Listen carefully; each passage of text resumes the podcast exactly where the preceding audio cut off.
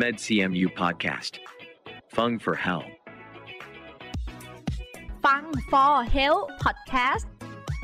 รายการที่จะมาพูดคุยเรื่องราวของสุขภาพ และแบ่งปันประสบการณ์จากแพทย์ผู้เชี่ยวชาญ ในสาขาต่างๆ ของคณะแพทยศาสตร์ มหาวิทยาลัยเชียงใหม่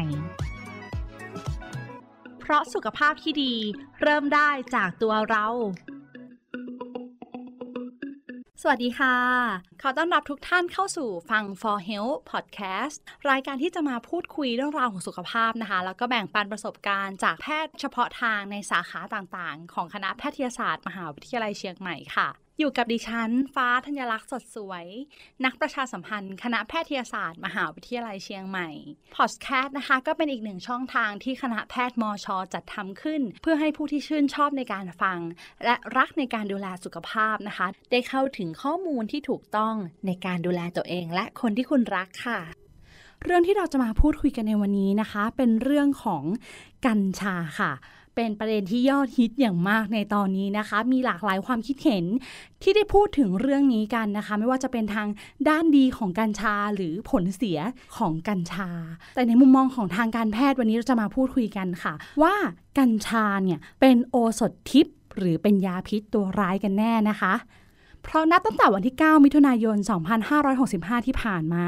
ทางรัฐบาลเนี่ยได้ประกาศปลดล็อกพืชกัญชาแล้วนะคะ ซึ่งไม่ถือว่าเป็นยาเสพติด และยกเลิกความผิดฐานการผลิตนำเข้าส่งออก หรือจำหน่ายมีไว้ในครอบครองเพื่อเสพ ซึ่งทางรัฐบาลนะคะ ก็กล่าวว่าการปลดล็อกกัญชาในครั้งนี้มีเป้าหมาย 3 เรื่องก็คือเพื่อประโยชน์ทางการแพทย์ แล้วก็ให้เกิดประโยชน์ทางเศรษฐกิจและอุตสาหกรรมค่ะ ไม่ว่าจะเป็นในกลุ่มเครื่องสำอาง สมุนไพร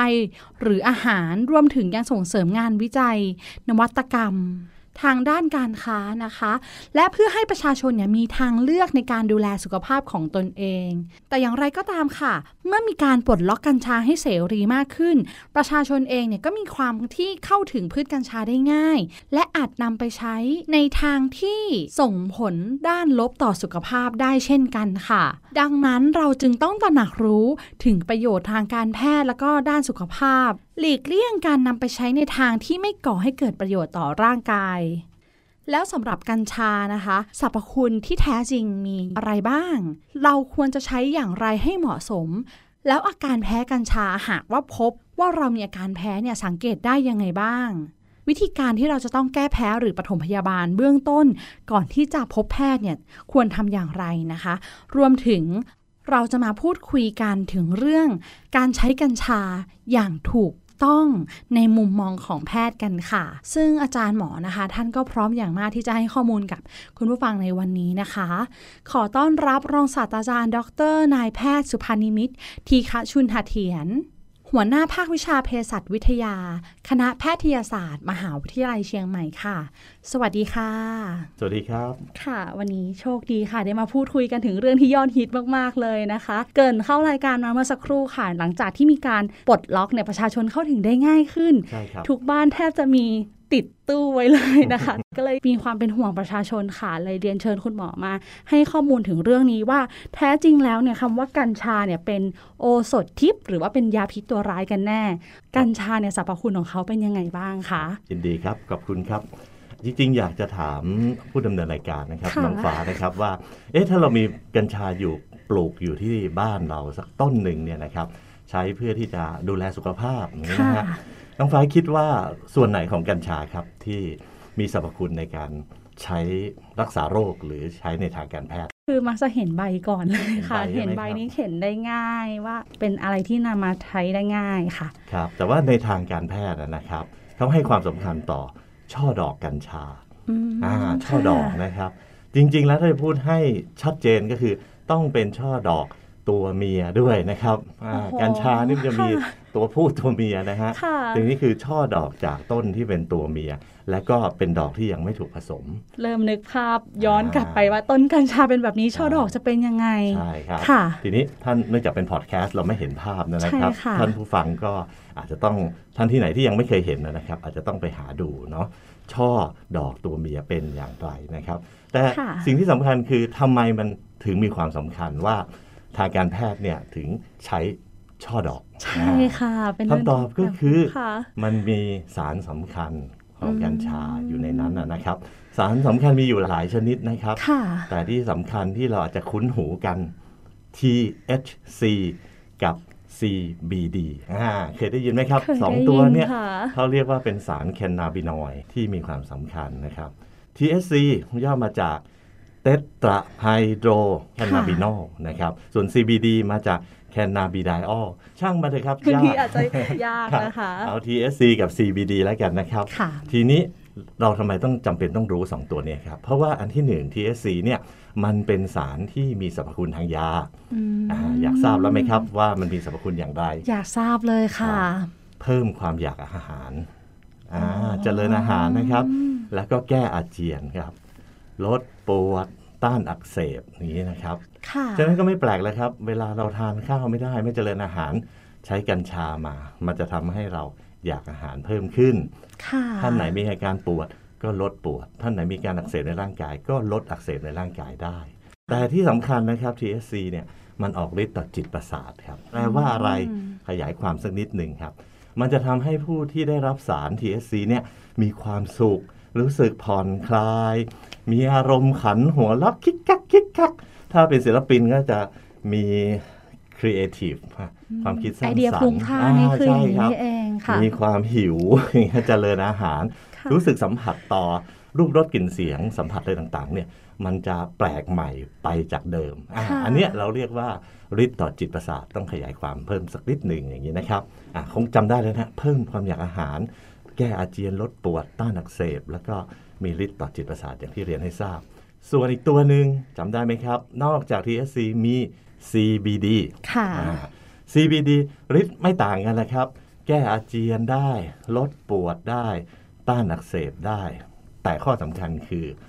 มันไม่ออกฤทธิ์ต่อจิตประสาทนะนะครับต่างกันแค่ตรงนี้ ใช่ครับะทีนี้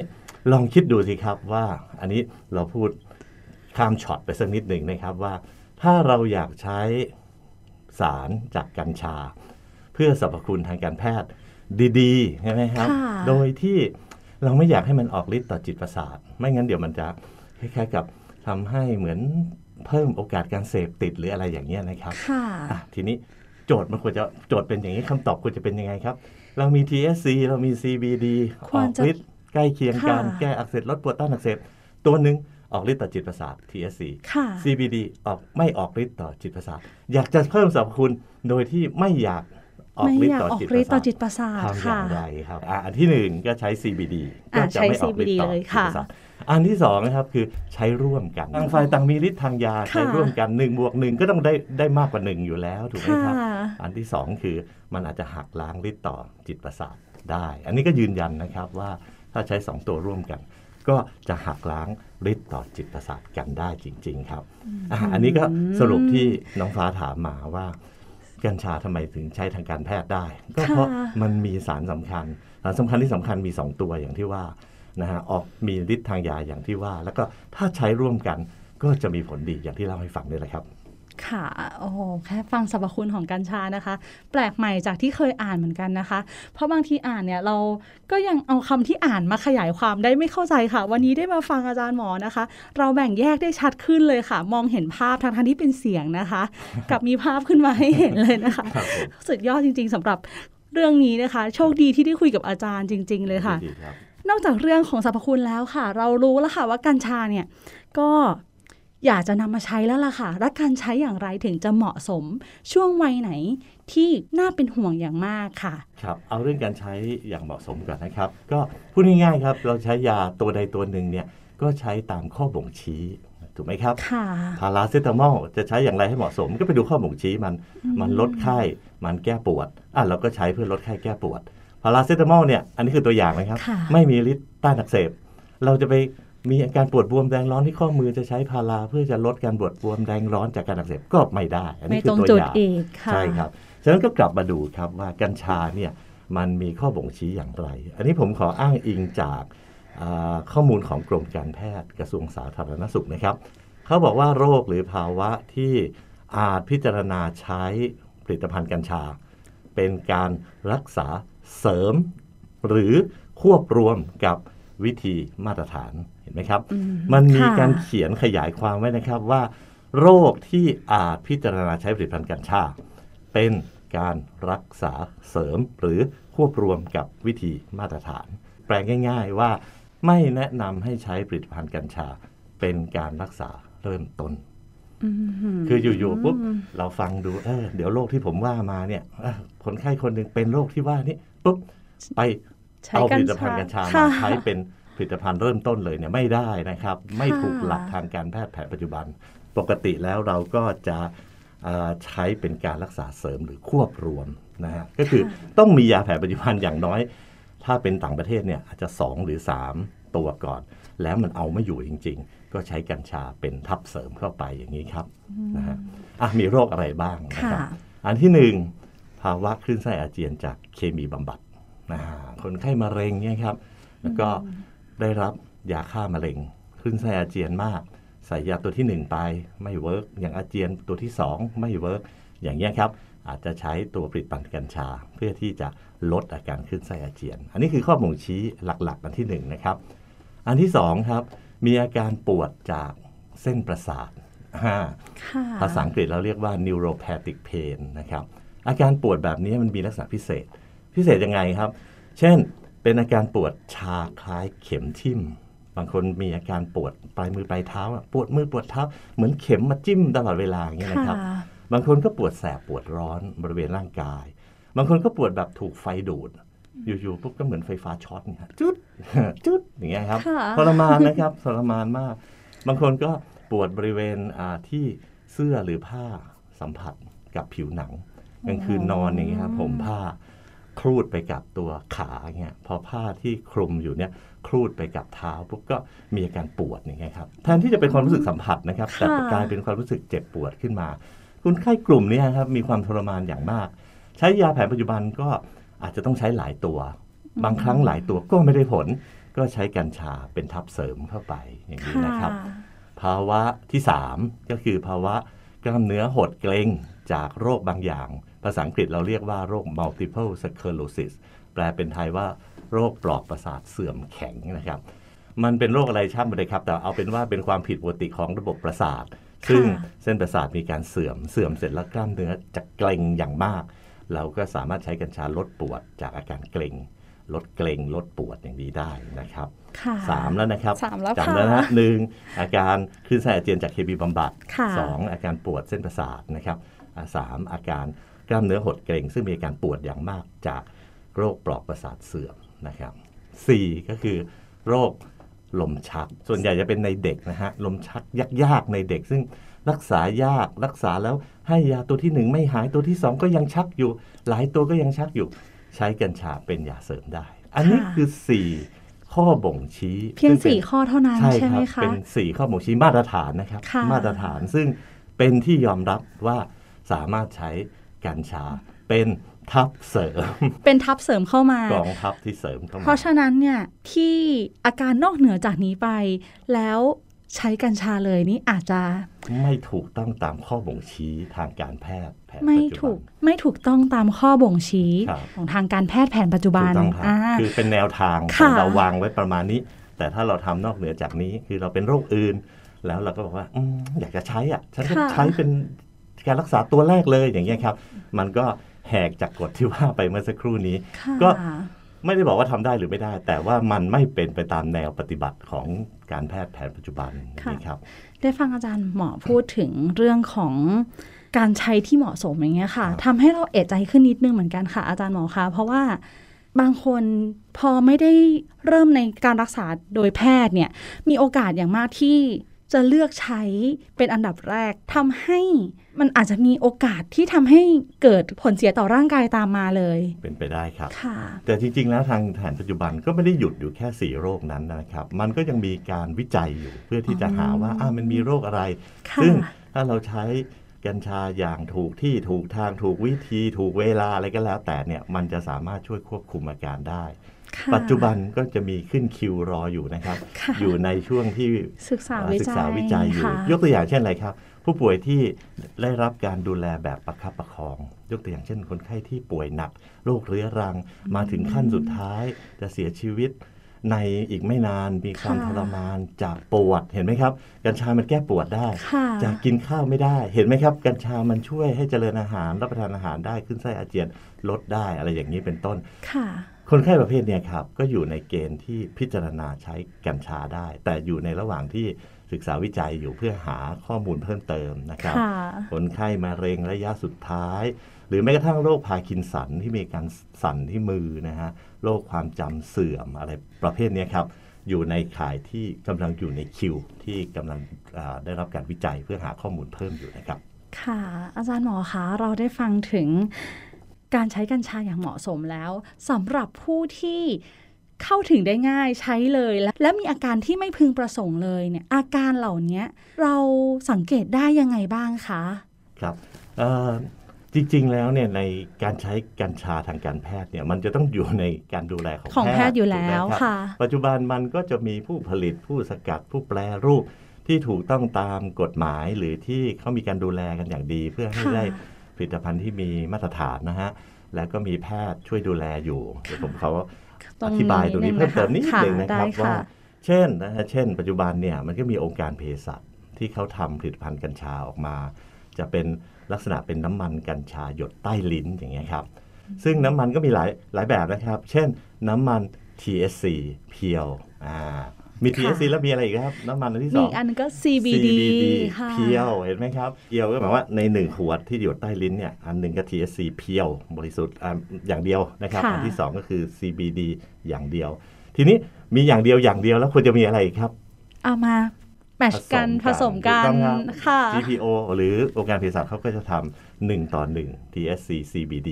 อย่างที่ผมเรียนได้ทราบเพื่อเพิ่มสรรพคุณ และก็ลดอาการไม่พึงประสงค์ต่อจิตประสาทนะครับค่ะ อภัยผู้เบสก็ทำครับ อันนี้ขออภัยไม่ได้ว่าเอ่อไปไปโฆษณาให้เขานะครับ แต่ว่าตามกฎหมายหรือเป็นที่รู้กันเนี่ยว่าทางการแพทย์ที่ได้รับการควบคุมมาตรฐานอะไรต่างๆเนี่ยนอกจากองค์การเภสัชก็มีอภัยผู้เบสก็จะมีน้ำมันกัญชาหยดใต้ลิ้นเนี่ยแหละครับ ก็มีทั้งสูตร TSC สูตร CBD อย่างนี้เป็นต้นนะครับ แล้วก็ค่ะ TSC บวก CBD คล้ายๆ กับองค์การเภสัชนะครับ แผนไทยก็มีครับค่ะอ่าการแพทย์แผนไทยเขาก็มีอ่า การปรุงยานะครับ โดยอ่าโรงพยาบาลพระอาจารย์ฟั่นอ่าพระอาจารย์ฟั่นอาจารย์โรเนี่ยนะครับ จะเป็นโรงพยาบาลที่ได้รับอ่าการยอมรับว่าสามารถที่จะผลิตยาแผนโบราณนะฮะยาแผนโบราณได้ ก็มีหลายสูตรมากนะครับโอ้บางสูตรนี่เราฟังดูแล้วเนี่ยรู้ถึงสรรพคุณเลยครับ เช่น สูตรที่ชื่อว่ายาสุขใสยญาติช่วยในการนอนหลับเห็นไหมครับ ชื่อใสยสุญาขติใส่แปลว่าญาติอ่า ปลางพระปลางแบบอ๋ออ่าปลางสายญาติค่ะปลางนอนหลับอะไรเงี้ยนะครับ สุขสายญาติช่วยนอนหลับนะครับ ช่วยฟื้นฟูกำลังอะไรอย่างเงี้ยครับอะยาอีกตัวหนึ่งยาอักคินีวะคณะโอ้โห ฟังแล้ว ชื่อแบบชื่อหรูมากนะครับค่ะแก้ขึ้นไส้อาเจียนอย่างนี้เป็นต้น ก็เป็นเอายาแผนโบราณหลาย ๆ ตัวมารวมกันหนึ่งในนั้นมีกัญชาอยู่ด้วยค่ะแก้ขึ้นไส้อาเจียนเราแปลกใจไหมครับ ก็ไม่น่าแปลกใจ เพราะกัญชาเขามีสารสำคัญที่ ช่วยในการลดอาการขึ้นไส้อาเจียนอยู่แล้วอะไรอย่างเงี้ยนะครับ มีอีกหลายขนาดเราเราคงจะไม่ใช้เวลาตรงนี้มากจนเกินไปนะครับค่ะเพียงแต่ว่าผมกำลังเรียนว่าเมื่อกี้คุณฟ้าถามถึงเรื่องของลดอาการไม่พึงประสงค์ค่ะถ้าเราได้รับผลิตภัณฑ์ที่มีมาตรฐานอืมดูแลด้วยอ่าบุคลากรทางการแพทย์ค่ะนะครับ เช่นน้ำมันกัญชาดูแลด้วยแพทย์แผนปัจจุบัน หรือยาแผนโบราณ อาอย่างที่16 ตำรับอะไรที่ยกตัวอย่างเมื่อสักครู่นี้เนี่ยนะครับค่ะสุขสายญาติอะไรเงี้ยก็ดูแลด้วยแพทย์แผนอ่าแผนไทแผนไทยยค่ะครับ มันก็จะปลอดภัยขึ้นประมาณหนึ่งแล้วนะครับ แต่หลักการของการใช้กัญชามีง่าย ๆ แค่นี้เองครับ ภาษาอังกฤษแม่ขออนุญาตภาษาอังกฤษสักหน่อยนะครับค่ะเขาบอก start low go slow stay low แปลว่าอะไรครับ start low ก็คือ เริ่มต่ำๆอ่าเริ่มใช้ในขนาดต่ำๆ go slow ก็เพิ่มช้าๆ ถ้าจำเป็นต้องเพิ่มเพิ่มช้าๆ stay low หมายความว่า ถ้าระดับไหนหรือขนาดที่เราใช้เนี่ยมันได้ผลแล้วก็อยู่ระดับนั้นนะไม่ต้องไปเพิ่มแล้วนะครับค่ะ start low go slow stay low เริ่มต่ำๆเพิ่มช้าๆ อันนี้คือหลักการอ่ากว้างๆของการค่ะใช้กัญชา แต่ทีนี้ถ้ามีอาการไม่พึงประสงค์นะครับ ง่ายๆครับอืม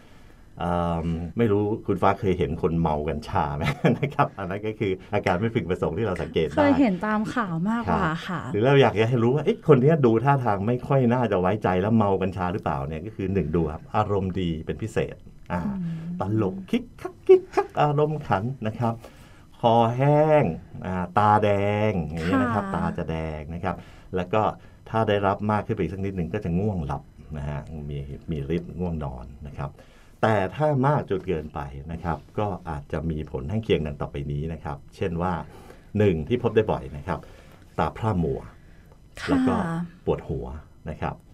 ลำดับถัดมาที่พบได้บ่อยมากเหมือนกันนะครับบ่อยมากเหมือนกันแต่รองลงมาจากตาพร่ามัว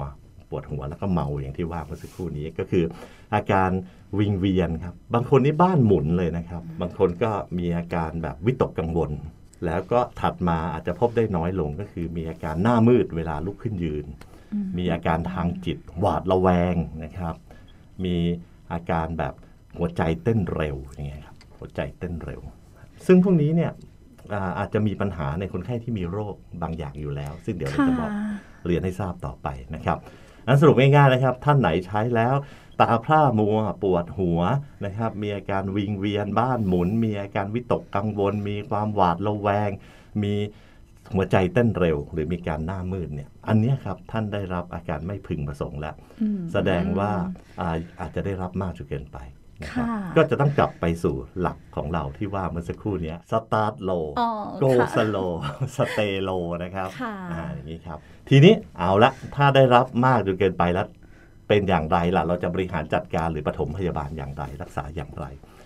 อ่าโดยทั่วไปไม่มีการรักษาที่จำเพาะเจาะจงนะครับ คือค่ะไม่มียาแก้ฤทธิ์ของกัญชาที่มากเกิน คือไม่ใช่ว่ามีอาการเสร็จปุ๊บเอายาตัวหนึ่งมาฉีดฉีดเสร็จหายเลยอย่างเงี้ยไม่ใช่ ไม่มีไม่มียาแก้ค่ะฤทธิ์แบบนั้น ก็จะรักษาแบบประคับประคอง บางคนขึ้นไส้มากวิงเวียนมากก็ต้องให้น้ำเกลือนะครับอืมแต่ถ้าไม่มากก็อาจจะให้ดื่มน้ำเยอะๆนะครับค่ะกระตุ้นให้เดินไปเดินมาเพื่อจะได้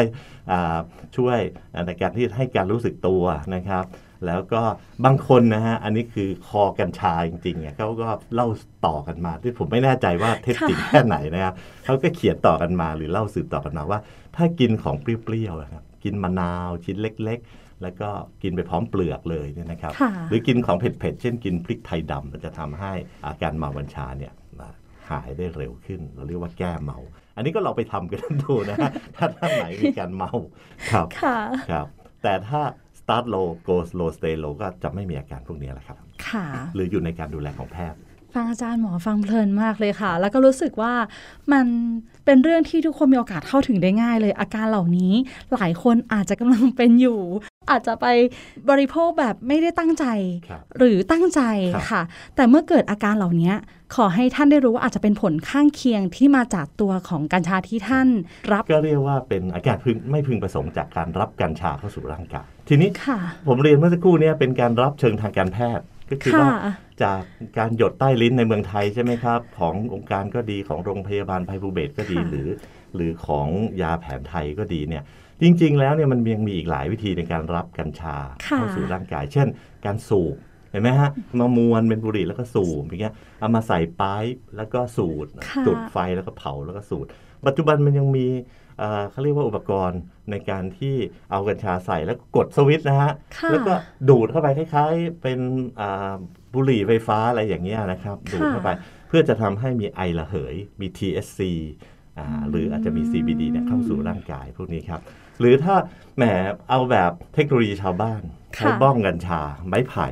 นะฮะมีน้ำอยู่ข้างในค่ะแล้วก็สูดลมผ่านน้ำไอสูดควันเนี่ยนะครับผ่านน้ำเข้าไปอย่างนี้เป็นต้นนะครับค่ะพวกนี้เนี่ยเป็นการรับกัญชาหรือไอ้พวกเนี่ย THC CBD พวกนี้นะฮะเข้าสู่ร่างกายแต่ เป็นแบบเทคโนโลยีแบบที่ใช้สืบต่อกันมาเนาะไม่ใช่ทางแพทย์เลยไม่ใช่ทางการค่ะแพทย์นะครับ ฉะนั้นการรับเข้าไปแบบเนี้ยครับ บางทีแหมเขาเรียกว่าเอ่อเสพเข้าไปเนี่ยด้วยขนาดที่มากหรือเร็วเนี่ยนะครับ สูดแล้วสูดอีกสูดแล้วสูดอีกเงี้ยนะครับอะมันก็จะทำให้เกิดอาการไม่พึงประสงค์อย่างที่ว่า มีการค่ะคลื่นไส้มีการวิงเวียนมีการหวาดระแวงมีอะไรต่างๆ เหล่านั้น เราจะเห็นในข่าวได้บ่อย ๆ นะครับ ทีนี้ประชาชนควรระมัดระวังอะไรระวังสองอย่างครับ ในจังหวะที่ปลดล็อกขนาดนี้เนี่ย อันที่หนึ่งท่านไหนเสพกัญชา อย่าขับรถอืมเพราะว่ามันทำให้มีการง่วงซึมได้นะครับ อย่าทำงานกับเครื่องจักรกลอาจจะเป็นอันตรายนะฮะค่ะอ่าโดยเฉพาะอย่างยิ่งถ้าเสพกัญชาแล้วดื่มแอลกอฮอล์ด้วยเนี่ยไปกันใหญ่เลยนะครับ ปกติเราดื่มไม่ขับอยู่แล้วนะครับค่ะอันนี้เสพก็ต้องไปขับอยู่ อันนี้ทั้งดื่มทั้งเสพมันก็ต้องระมัดระวังมากขึ้นนะครับ ต่อมาครับเรื่องเมนูอาหารอ่าก็ค่ะจะมีโอ้เห็นในอาหารข่าวเยอะมากนะฮะเมนูกัญค่ะชาเยอะแยะมากมายใช่ค่ะนะครับ ทีนี้เนี่ยครับเมื่อไม่นานมานี้เนี่ยในข่าวเขาจะมีการลงนะฮะหนุ่มโดนคุกกี้กัญชาไปครึ่งชิ้นนะฮะร้องไห้จนเพื่อนขำกินตอนสี่ทุ่มอะกว่าจะหายตีห้าเขาบอกว่าต้องคนเคยลองจะเข้าใจผมเกือบช็อก ใจเต้นแรง แรก ๆ สนุกดีหลังๆจะตายอย่างเงี้ยครับดังนั้นอันนี้มันขึ้นอยู่กับว่าเขาเอาส่วนไหนมาทำปกติแล้วอนุญาตเฉพาะส่วนใบ แต่ค่ะไม่แน่ใจผู้ประกอบการบางท่านจะเอาดอกมาหรือเปล่า เราก็รู้ว่าดอกมันมีทั้ง TSC เนี่ยค่อนข้างเยอะถูกไหมครับค่ะทีนี้มันขึ้นอยู่กับอะไรอีกครับ ปริมาณที่ใส่ลงไปนะฮะอืมขึ้นอยู่กับอะไรครับ ขึ้นอยู่กับความร้อนไอ้พวกเนี้ยถ้าโดนความร้อนมากๆจะมีการเกิดของ TSC เยอะนะครับ และขึ้นอยู่กับว่ามันมีเนยมีไขมันมีอะไรอยู่ในนั้นไหม ถ้าเป็นอาหารประเภทมีไขมันมีเนยค่ะอะไรอย่างนี้อยู่เนี่ยก็จะเพิ่มความเป็นพิษได้ง่ายขึ้นนะครับ อันนี้ก็ต้องระมัดระวังครับกรมอนามัยก็คงจะทราบแล้วล่ะครับ ก็คงจะออกประกาศมาในไม่ช้านี้เพื่อที่จะคุมร้านค้า ให้ใช้กัญชาในเมนูอาหารกับเครื่องดื่มได้อย่างเหมาะสมนะครับค่ะอันนี้ก็คือสรุปง่ายๆนะครับ ในชีวิตประจำวันเราต้องระมัดระวังเรื่องของการขับรถนะฮะค่ะทำงานกับเครื่องจักรถ้าเสพอยู่นะครับ แล้วก็ระมัดระวังเรื่องอาหารครับ เพราะว่าบางทีมันมากับอาหารแล้วเราก็รับเข้าไปแล้วก็จะมีอาการไม่พึงประสงค์อย่างที่ว่าตีรวดเลยนะครับสำหรับโรคภัยไข้เจ็บอะไรท่านมีโรคเหล่านี้อยู่ท่านต้องระวังกัญชานะครับค่ะก็คือหนึ่งโรคจิตอ๋อ เพราะรับประทานเข้าไปเนี่ยค่ะมีผลต่อจิตประสาทครับอาจจะทำให้เกิดอาการหวาดระแวง มีภาวะโรคจิตกำเริบอะไรบางอย่างเลยนะครับโรคหัวใจเห็นไหมฮะค่ะรับประทานแล้วใจเต้นเร็วอย่างหนุ่มที่กินคุกกี้กัญชาเมื่อสักครู่นี้นะครับท่านไหนมีโรคหัวใจอยู่แล้วใจเต้นเร็ว ก็อาจจะเสี่ยงต่อภาวะกล้ามเนื้อหัวใจตายนะฮะค่ะโรคตับนะฮะเพราะว่ากัญชาทำลายโดยตับเข้าไปแล้วในอืมในร่างกายทำลายโดยตับ ถ้าตับไม่ดีกัญชาก็ค้างอยู่ในตัวมากขึ้น ผู้ป่วยอายุน้อยไม่ควรทานนะครับ เพราะว่า ปัจจุบันมีหลักฐานว่าเด็กที่ทานที่ที่เสพกัญชาหรือได้รับกัญชาอนาคตเนี่ยนะครับมีโอกาสที่จะป่วยโรคเกี่ยวกับจิตประสาทได้ง่ายขึ้นโอ้โหนะฮะค่ะผู้สูงอายุซึ่ง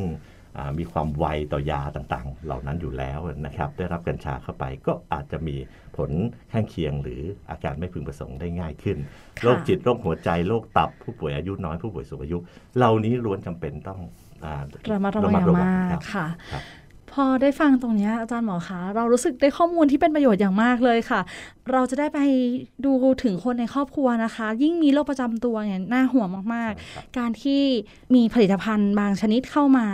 อย่างง่ายอะไม่ใช่เป็นผลิตภัณฑ์ที่โดยแพทย์ด้วย ก็เราเห็นว่ามีเยอะมีหลากหลายยี่ห้อที่โฆษณากันนะคะ ตามท้องตลาดเนี่ยแล้วคนที่บ้านเราเนี่ยอาจจะซื้อมาหยิบมาใช้นะคะ และยิ่งมีโรคประจำตัวเนี่ยทำให้อาจจะเกิดผลเสียมากกว่า จะเป็นผลดีต่อร่างกายนะคะ ตรงเนี้ยพอได้ฟังอาจารย์หมอเราเชื่อเลยว่าแต่ละบ้านอะต้องแอบมีอย่างแน่นอนในยี่ห้อที่อาจจะแบบไม่ได้เคยได้ยินชื่อมาก่อน แต่ก็บอกต่อกันใช่ครับแต่ในยี่ห้อที่มีการรับรอง มาถึงมาตรฐานในการผลิตอยู่แล้วอย่างเงี้ยก็ค่อนข้างจะหายห่วง ใช่ไหมคะอาจารย์หมอใช่เขาเรียกว่าหายห่วงแต่ระดับก็หยันึ่งยังอยาก็จะให้อยู่ภายใต้การดูแลของแพทย์บุคลากรทางการแพทย์ใช่ไหมคะ เพื่อให้มันอยู่ในเกณฑ์ของ start low stay low go slow นะครับเกณฑ์เนี้ยคือหลักสำคัญสำคัญมากๆมากๆที่ทุกบ้านเนี่ยต้องยึดทำตามเลยนะคะแล้วแล้วก็จะไม่มีข้อบ่งชี้ด้วยนะครับจะค่ะใช้เมื่อมีข้อบ่งชี้ที่เหมาะสมเนาะ ค่ะอ่าไม่ได้เข้าข่ายอะไรเลย แต่นึกคือว่าอยากจะลองดูสักครั้งหนึ่งเอาผลิตภัณฑ์ตัวนู้นตัวนี้มาใช้ก็อาจจะเกิดโทษต่อร่างกายของเราเลย ใช่ครับค่ะมีโอกาสครับครับค่ะ มาถึงช่วงสุดท้ายของรายการเลยค่ะ ฟังคุณหมอเพลินมากได้ข้อมูลดีๆเยอะมากเลยนะคะ ในวันนี้อยากจะให้คุณหมอฝากเตือนถึงประชาชนค่ะ ผู้ฟังที่กำลังฟังพอดแคสต์อยู่ ถึงเรื่องการบริโภคกัญชาค่ะ ครับเราก็สรุปให้ฟังนะครับถ้าที่พูดก็พยายามชี้ประเด็นสำคัญก็คือว่า จะใช้กัญชาดูก่อนครับ บางคนถามว่าจะใช้กัญชาเพื่ออะไรยังไม่รู้อะแต่อยากลองนะครับค่ะต้องมีข้อบ่งชี้ค่ะอ่าแล้วก็ข้อบ่งชี้นั้นไม่ใช่ว่ามีแล้วใช้ได้เลย ก็จะต้องดูกันว่ามีการรักษาในทางมาตรฐานมาแล้วนะครับ สักประมาณหนึ่งเสร็จแล้วมันไม่ได้เรื่องมันไม่ได้ผลเนี่ยก็ใช้กัญชาเป็นตัวเสริมควบรวมค่ะกับการรักษามาตรฐาน ภายใต้การดูแลของแพทย์ ปัจจุบันก็มี ผลิตภัณฑ์กัญชาในประเทศไทยเนี่ยจะเป็นน้ำมันหยดใต้ลิ้น THC CBD หรือทั้งสองอย่างรวมกันใช่ไหมครับค่ะหรือทางแผนไทยเขาก็มีอ่าตำรับยาแผนไทยอยู่ต้อง 16 ตำรับอะนะครับค่ะสามารถใช้ในโรคอะไรต่างๆ เหล่านั้นได้ ถ้ามีบุคลากรทางการแพทย์ช่วยดูแลอยู่ก็จะเบาใจมากขึ้นอืมทั้งนี้เพื่อให้แหมย้ำเป็นครั้งที่ 4 ครั้งที่ 5 แล้วนะครับค่ะเป็นไปตามหลักก็คือ start low go slow stay low นะครับ เริ่มต่ำๆเพิ่มช้าๆครับ ครับค่ะอ๋อวันนี้ครับโชคดีมากๆได้มาพูดคุยกัน เชื่อว่าคุณผู้ฟังหลายท่านนะคะ อยากจะรู้ข้อมูลเกี่ยวกับเรื่องของกัญชาเนี่ยในเชิงลึกขึ้นมากกว่านี้อีกเนื่องจากพอดแคสต์เนี่ยอาจจะมองไม่เห็นภาพ สามารถติดตามได้ที่เพจสุขภาพดีกับหมอสวนดอกนะคะ พิมพ์ใน Facebook แล้วก็พิมพ์ภาษาไทยได้เลยว่าสุขภาพดีกับหมอสวนดอก อาจารย์หมอนะคะ จะให้ข้อมูลถึงเรื่องนี้ ซึ่งรายการเนี่ยสามารถดูย้อนหลังได้นะคะ จะมีข้อมูลที่มีประโยชน์ แล้วก็เชื่อว่ามีคำถามอะไรที่ตรงใจคุณผู้ฟังอย่างแน่นอนนะคะ ขอบพระคุณอาจารย์หมอมาก ๆ เลยนะคะ ที่สละเวลามาให้ข้อมูลดีๆ กับเราในวันนี้ค่ะครับยินดีครับสำหรับวันนี้สวัสดีค่ะครับสวัสดีครับและขอขอบคุณผู้ฟังทุกท่านที่อยู่ด้วยกันตรงนี้ค่ะ นอกจากนี้นะคะ ผู้ฟังยังสามารถติดตามข่าวสารของคณะแพทยศาสตร์ มหาวิทยาลัยเชียงใหม่ ได้อีกหลากหลายช่องทางค่ะ ไม่ว่าจะเป็นบนเว็บไซต์ Facebook YouTube Twitter Telegram Instagram Podcast เพียงพิมพ์คำที่ช่องค้นหาว่า med cmu นะคะ med cmu เพียงเท่านี้ค่ะ ก็จะมีข้อมูลเกี่ยวกับการดูแลสุขภาพอีกมากมายเลยค่ะสำหรับวันนี้นะคะ ต้องลาทุกท่านไปก่อน ครั้งหน้าจะเป็นเรื่องอะไร อย่าลืมติดตามกันต่อนะคะ สวัสดีค่ะ MedCMU Podcast. Fung for Health. เพราะสุขภาพที่ดี เริ่มได้จากตัวเรา